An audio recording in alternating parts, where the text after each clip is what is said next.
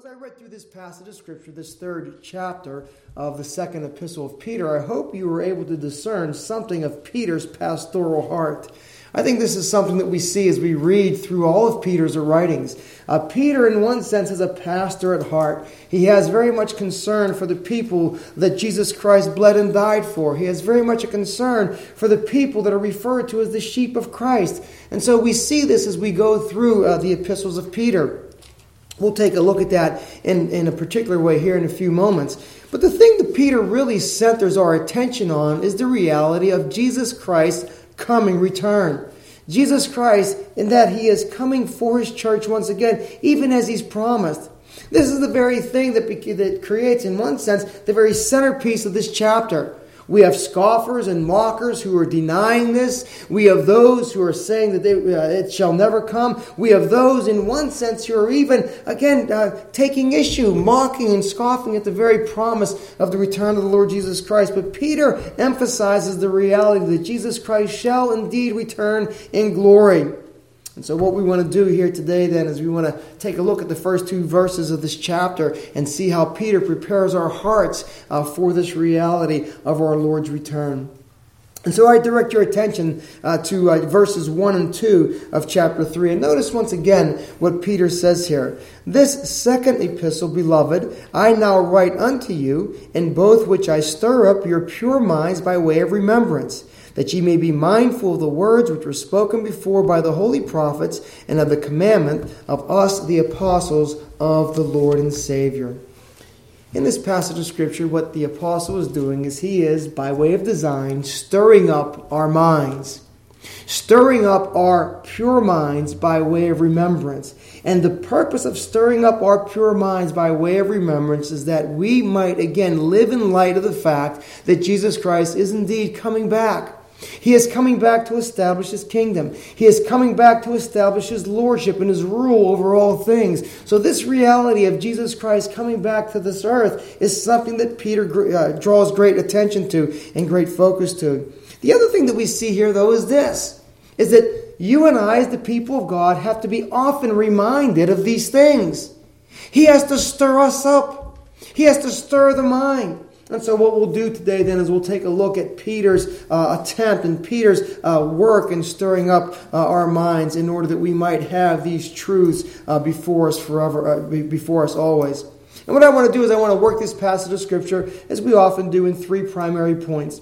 And the first thing that we'll take a look at is that Peter gives us this stirring up, we might say. He, he arouses us on the basis of his pastoral love for the people that God has given to him. As I said before, Peter, in a very real way, is a true pastor, and we'll consider that. The second thing I want you to see from this passage of Scripture is that, the, is that this passage of Scripture by, uh, is given to us, and Peter is stirring us up because we all have a tendency to neglect the things that are essential to the well being of our soul. We might not think that that's the case, but we find very often in the scripture that the people of God neglect their soul, that the people of God leave off those things that are most important. And so Peter says, It is my responsibility, it is my calling, it is my duty to stir up your pure minds. The third thing that I want to show you from this passage of Scripture is that this stirring up of the mind is given to us because it's the commandment of the Lord Jesus Christ. You see, the commandment of the Lord Jesus Christ here is kind of interesting because it involves not only those moral commands that he makes upon the soul. He says in that one place in Matthew chapter 5, Be ye perfect as your Father in heaven is, is perfect. He gives other commands, repent and believe the gospel. But what we're going to see is that the command that our Lord is really focusing on, or the Peter is focusing on here in this third chapter, is that commandment, that promise that Jesus Christ is going to return. And it's that promise that unbelievers scoff at. It's that promise that unbelievers find as an object of mockery. But it's that promise that the people of God hold on to in spite of all the challenges that may come against us. And so, again, you need to be stirred in this. You need to have your minds aroused concerning this truth. And that's what this passage of Scripture will be doing for us here.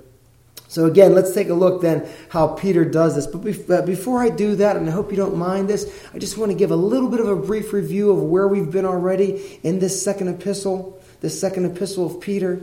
You remember how he opened up in chapter 1 and he talked about the basis of the Christian life. and how the basis of the Christian life is built upon the great promises of God in Jesus Christ. Remember how he said that there was that, that there was that faith that was granted unto you, and through that faith you came to rest and trust in Jesus Christ. This is a great blessing. This is what the gospel is all about. That in the very promise of the gospel is the gift of eternal life. And when that promise of the gospel came to you, you embraced it by faith. And that very faith by which you embraced it, when it was all said and done, you looked at it and true, it was a, it was an exercise of your soul, but it was also a gift of God. And you give thanks to God for that. The other thing that we saw in that first chapter was that the Christian life is a very dynamic thing, is it not? It's not static, it's not stagnant. Sometimes we drift into stagnation. That's why we have to be stirred up. But for Peter, this, this Christian life was dynamic. That's why he goes on to say again, add to your faith virtue, and add to your virtue temperance. All these things, all these things are added into the Christian life. These graces that fill out the life.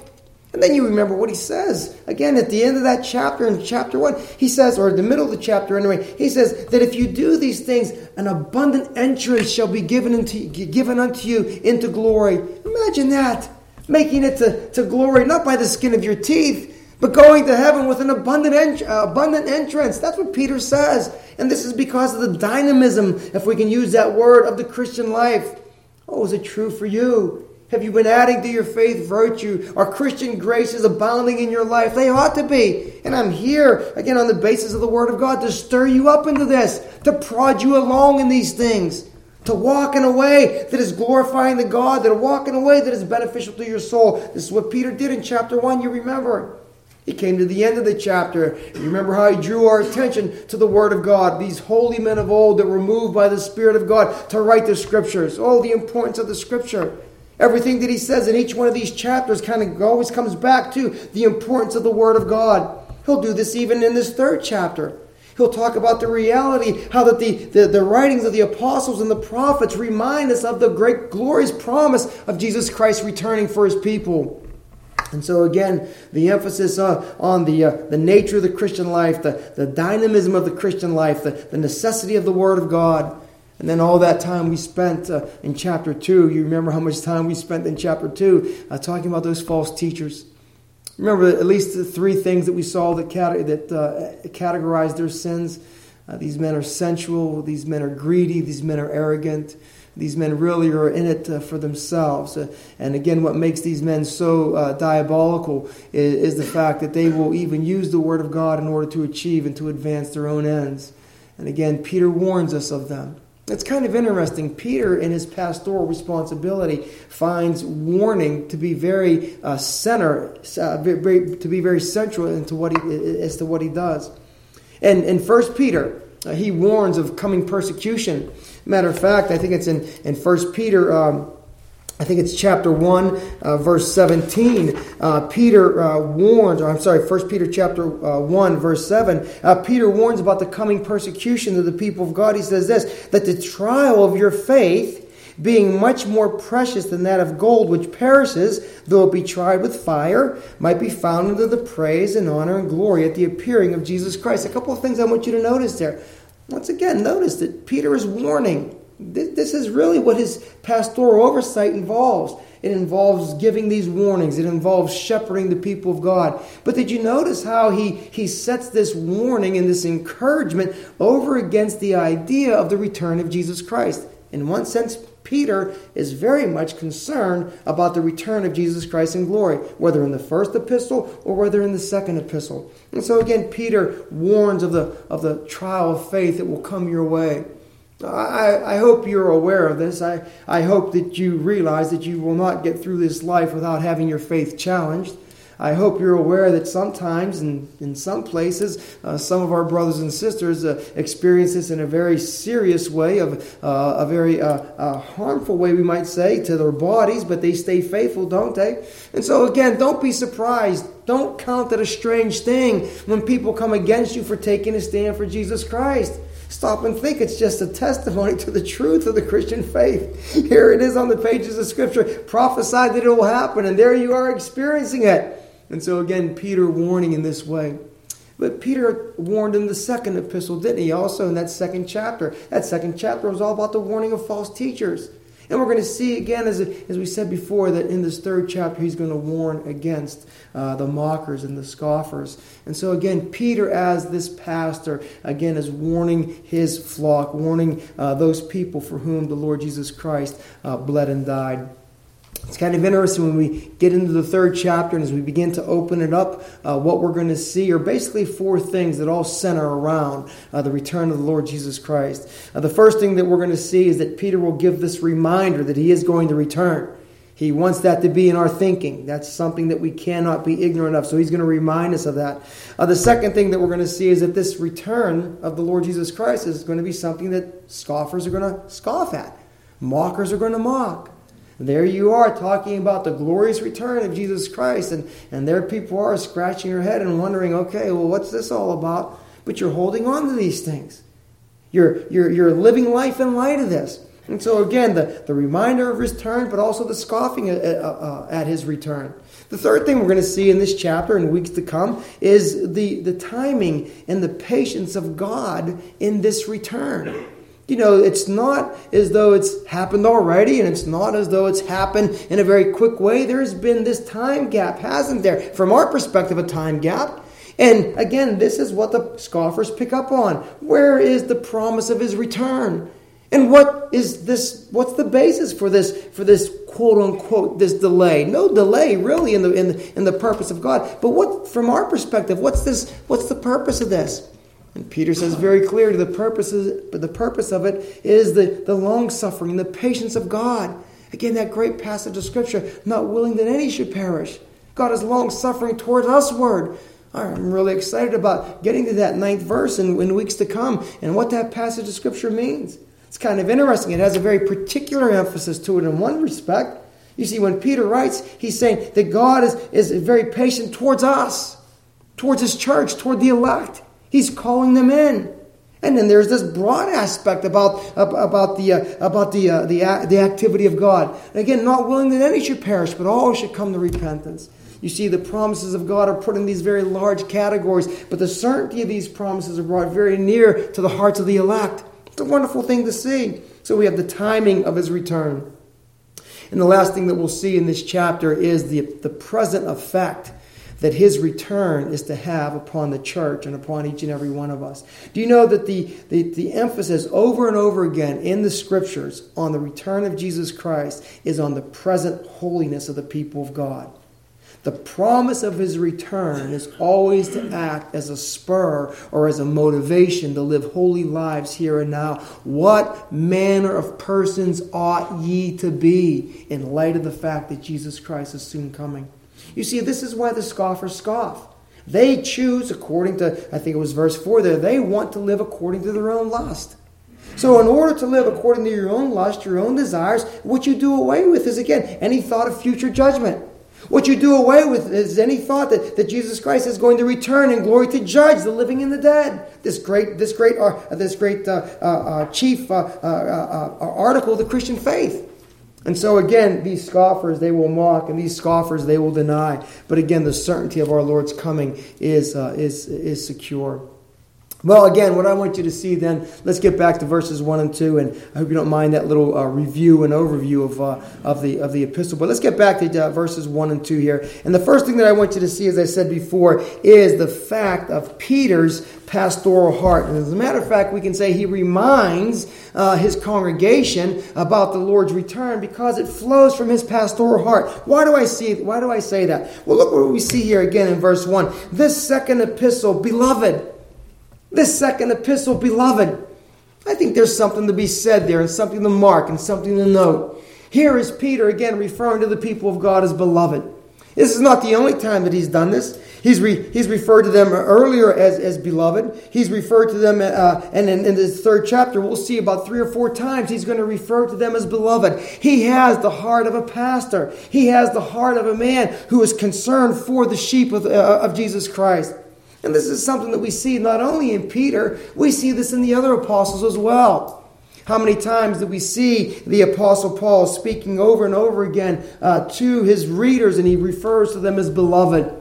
We see this in James. As a matter of fact, I, I a few years ago I had done a, a, a series of sermons uh, uh, through the book of James, and one of the things that I found very interesting was that James oftentimes would use the whole range of kind of address uh, to speak to his congregation.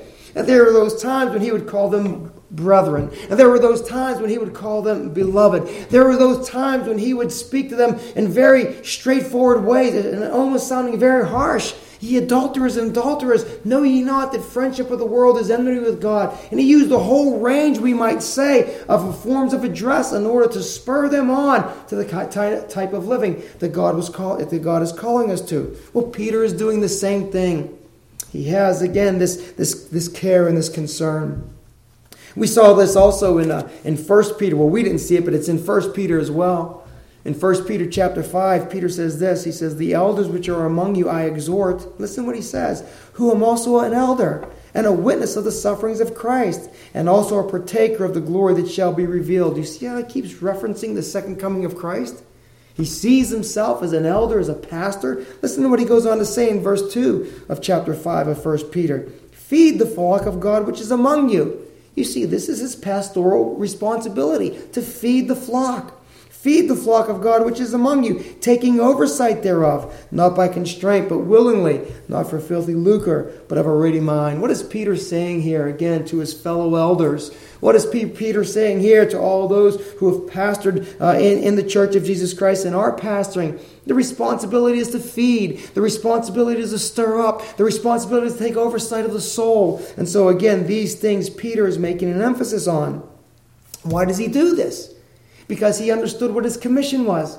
You remember there in John 21, uh, after Peter had denied the Lord, and, and the Lord Jesus Christ very compassionately, but like uh, very compassionately, but, but very, very, very firmly, we might say, uh, he, he teases out of Peter, in a sense, this, this, this confession of love.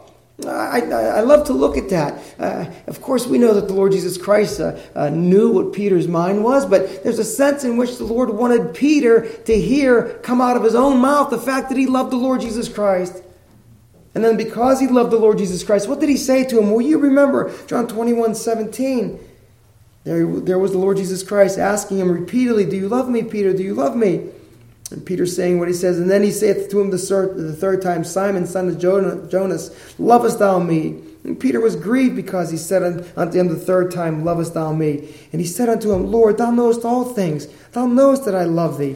And Jesus saith unto him, feed my sheep. And so you see, when, when Peter writes this epistle, when he speaks to his people as beloved, it's because he understands that there have been a particular flock of Jesus Christ given to his care, and he loves them, and he refers to them as beloved. And because that, he'll warn against the false teachers, and because of that, he'll, he'll exhort them to look to the Word of God, which is a light that shines in a dark place. And because of, them, because of that, he'll warn them of the persecutions to come, and even of the scoffers who will, who will, who will always be there and he'll say to them, Stand fast in the faith.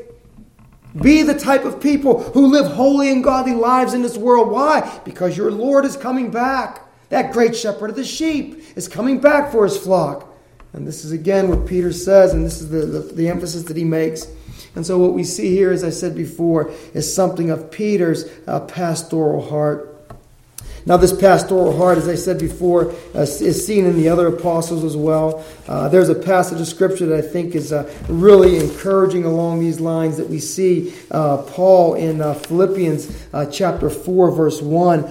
we see Paul's, again, love for his people. Listen how, how Paul addresses the, the Philippians. And again, this, this element of, of love for the people of God. Listen to what he says. Therefore, my brethren, dearly beloved, and longed for, my joy and my cry and my crown. So stand fast in the Lord, my dearly beloved. Listen to the affection there. Again, therefore, my brethren, dearly beloved and longed for, my joy and crown. So stand, stand fast in the Lord. This is exactly what Peter's going to do. He's calling us to stand fast in the faith. Yes, there are mockers. Yes, there are scoffers. But you, my dearly beloved, stand fast.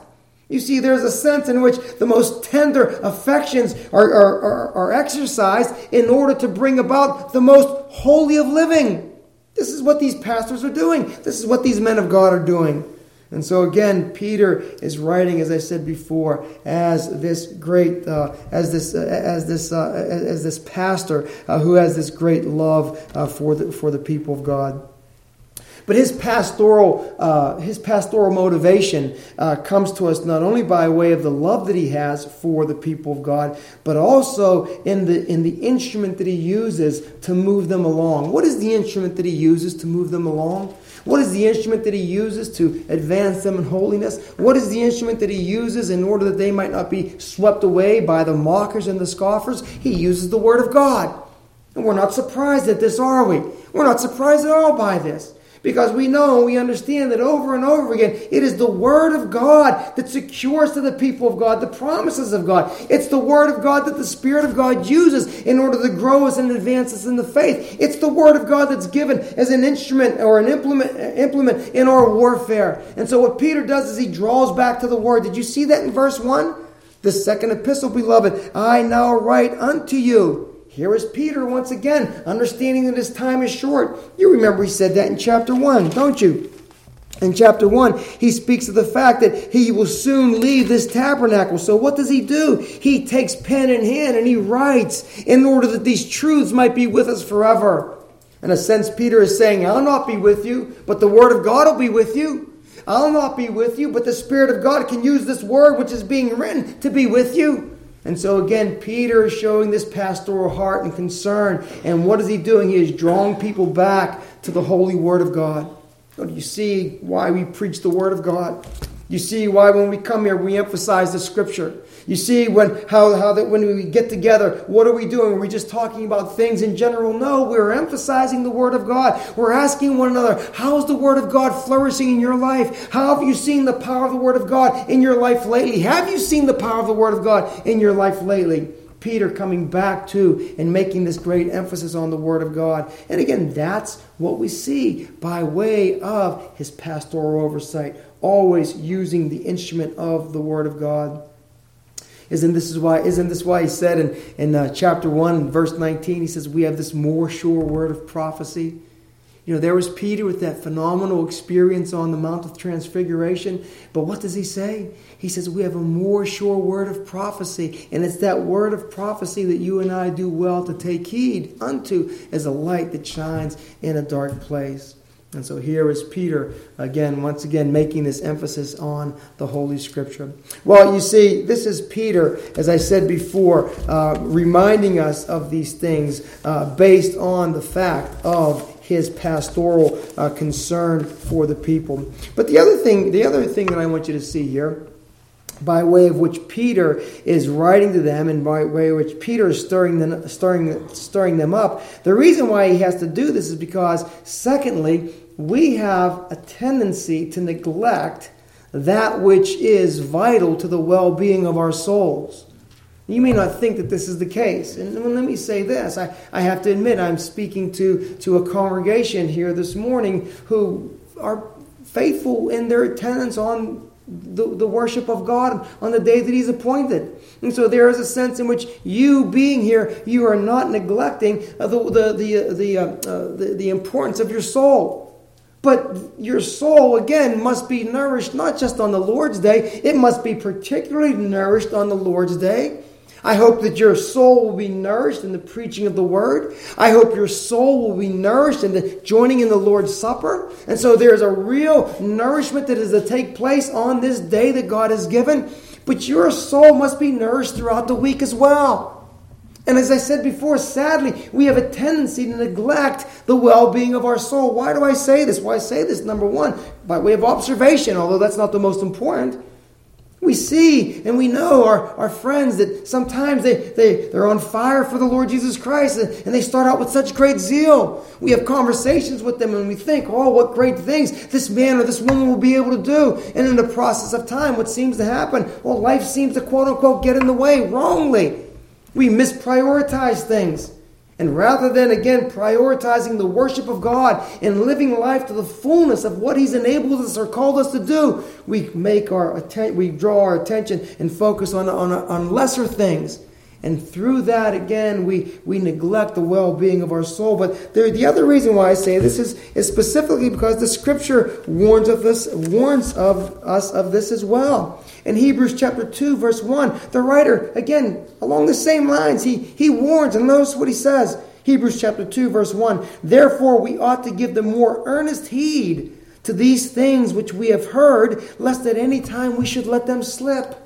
That word slip is a very interesting word. It's, it's I don't know if you've ever had, if any of you have ever had the, uh, this, this, situation. You may wonder why I'm playing with my ring because the illustration has to do with the ring. right now, my ring really can't come off. It's a little warm. But those of us who work outside, you know, sometimes when the weather is cold, the, ring will slip right off. And we may not even be aware that the ring has slipped off. And that's the picture that the writer of Hebrews is, going, is giving here. Be aware, be careful that you don't let these things slip that inadvertently it, it falls off. That inadvertently, I'm not saying you're gonna, your salvation is going to fall off, but the things that are necessary for the well being of your soul. You wake up, like Tuesday morning maybe. Let's use Tuesday as an example. You got a busy day. You forget to spend time in prayer. You don't spend time in the Word of God. Again, you need to be careful. Does that mean your spiritual life is ended? Then no. But again, it's this pattern that can begin to develop. And so, again, we have a tendency to neglect the well being of the soul. And the Christian is, if anything else, an individual who understands the importance of the soul. The words of Jesus Christ reverberate within him. What will it profit a man if he gains the whole world and loses his own soul? You see, that's what the Christian is. The Christian understands and sees the value of the soul and that everything must be subsumed under that. Yes, I have a life to live. Yes, I have a family to provide for. Yes, I have work that has to be done. Yes, I have this to do. But the soul, and so when Peter writes, again, he writes to stir up. Why? Because we're prone, as I said before, to forget about the importance of these things. And therefore he writes. And I like what he does. He says here again in verse 1 Again, I, I now write unto you, in both which to stir up your pure, pure minds by way of remembrance. A couple of things that I find exciting here. Here is this whole idea of stirring up. We find it a couple times in the scripture, maybe not as many as some other ideas that we find. You remember Paul says that Timothy, stir up the gift that is in you. You know, we, we hope to develop something about spiritual gifts here shortly in, in the life of our congregation. One of the things you need to understand about spiritual gifts is that they oftentimes have to be stirred up. They can lie dormant, and they ought not. And so, and so there is Peter. There is Peter talking about, there's Paul talking about stirring up the gift that is in you. But what I like what Peter is doing here is this. Notice what he says I want to stir up your pure mind. I love this thought. Here is Peter not so much aiming at stirring up the affections. The affections must be stirred. Here is Peter stirring up not so much the religious emotions. They ought to be stirred. I hope they are. I hope you're moved, uh, again, to, to love the Lord Jesus Christ deeper and better. I hope you're moved to, to do more things for His glory. I hope there is a sense of elation when you hear the Word of God being preached. But Peter is not addressing himself to the affections, nor is he addressing himself to the emotions. They may come in, but he's addressing himself primarily to the mind. Oh, the mind. This gift that God has given to us. Here we are. We've spoken um, being made in the image of God. One of the one of the signal marks of being made in the image of God is this gift of rationality. God has given us minds. Why? In order that He might communicate with us. God has given us a revelation written. Why? In order that we might read and have fellowship and communion with Him. And so, what does, what does Peter want to do here? As the pastor who loves his people, what does he want to do? He wants to stir up their mind. Oh, you see, to give ourselves over again in our minds to the things of God. You've heard me say this before the wonder and the beauty and the excitement of worshiping God with all of your mind. Can I say this to the younger ones here? Your minds are being developed, your life is in front of you, gifted with intelligence, gifted with youth. Your mind can be can, can just grow. Can I ask you, can I suggest to you? Use your mind in all of its capacities, but put everything under the lordship of Jesus Christ. Let Christ crown your intellect. You see the stirring up of the mind. This is what the scriptures call us to. And, I'm, and as I said before, I love that idea. Peter could be making here an appeal to the emotions. I think the emotions will be included. Peter here could be making an appeal to the affections. I think the affection can be uh, included, but he makes itself he makes a, the appeal primarily to the mind. Now, Christian, do you know how important your mind is? You see, I don't care how advanced the, the, the mind may or may not be. I'm not talking here about a degree of, uh, about a level, a, a degree of, uh, of, uh, of education. I'm talking about the mind as a gift that God has given uniquely to you. And yes, you can glorify God in that mind. And Peter's saying, I want to stir up your mind. But you notice what he, said about the mind? He says, Your pure mind. It's a wonderful picture, isn't it? A pure mind. A couple of things involved here contextually that we should touch on. The pure mind here is probably a reference to a mind not infected by the false teachers, chapter 2 It's probably also a reference to a mind uh, not uh, affected by the scoffers. But there is something here about, as a matter of fact, I think the, uh, the ESV says your sincere mind, I believe is what it says. And so there's, a, there's another element there, uh, this idea of sincerity. And so again, there's, there's nothing dividing the mind. There's, no, there's no, no, nothing feigned uh, in the mind of the Christian. But I think that we should emphasize the reality of, of the moral content and the spiritual content of that word pure. Oh, my Christian, my, my Christian brothers and sisters, you see the, this, this, this beautiful thing of a pure mind. Isn't a wonderful thing, isn't it? The mind, again, what a vast, vast thing it is. What a, what, what a, what a bundle of potential the mind is. But the mind is to be kept pure, isn't it? The mind is to be guarded. You see, and this is why I say that everything about the mind is to be under the lordship of Jesus Christ. There's certain things, you remember we said it a few weeks back, uh, certain thoughts have no business being in our minds. And we want to keep the mind pure. God is able to do that. And should the mind be sullied, there's, a, there's the blood of Jesus Christ that cleanses. Isn't it wonderful? You see, the mind, again, as I said before, Peter speaking about, again, stirring up uh, your pure minds. But how does he do it? He does it by way of remembrance. And so this brings us to the third point. Then he, number one, he was he was stirring up, uh, uh, he was bringing to remembrance uh, the uh, uh, the promise of the Lord Jesus, uh, the promise of the return of the Lord Jesus Christ because of his pastoral love. Number two, he is doing this because we have a tendency again to neglect that, that which is vital and important for our soul. But number three, he's doing this because this is the command of, of, of the Lord Himself this, this command uh, of his return. Kind of a kind of an interesting expression. Uh, the idea of the re, of the return of Jesus Christ being connected to the idea of a command. Now it's interesting for a number of reasons. It's interesting because we don't often think of the return of Christ as a command. But what we'll see is primarily this that what, what Peter is aiming at here is this it is the command of his return primarily by way of everything that it entails as to what we are to be doing as we await his return. The command of the Lord Jesus Christ. But what I want you to see before we develop that is the fact that once again Peter is going back to the writings to stir up your mind by way of remembrance. These things that you know. How do you know these things? Well, you have the holy prophets. There they are in the Old Testament. I think of, of a passage of Scripture here in, in 2 Peter 3. Peter is going to be talking about those new heavens and new earth. Well, this is not an idea that's new to Peter. This is an idea that Isaiah spoke about in Isaiah chapter 65, verse 17. There's coming a, a new heaven and a new earth. And so Peter is able to say, Listen, I'm stirring up your mind by way of remembrance as to what the holy prophets of old have written, even what he said in chapter 1. These themes that keep reoccurring, these themes that keep coming back, these things, the, these themes that form the fabric of the truth of the Word of God. And so Peter again calling them back to the Word of God.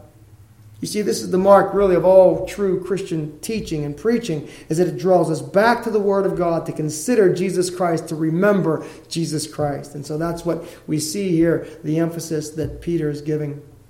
But I think there's a couple of other uh, ways in which we can understand uh, uh, this idea about the, uh, the command of our Lord Jesus Christ. Uh, again, as, as, Peter says here, look here in verse 2 that ye may be mindful of the words which were spoken before by the holy prophets and of the commandment of us, the apostles of our Lord, of the Lord and Savior.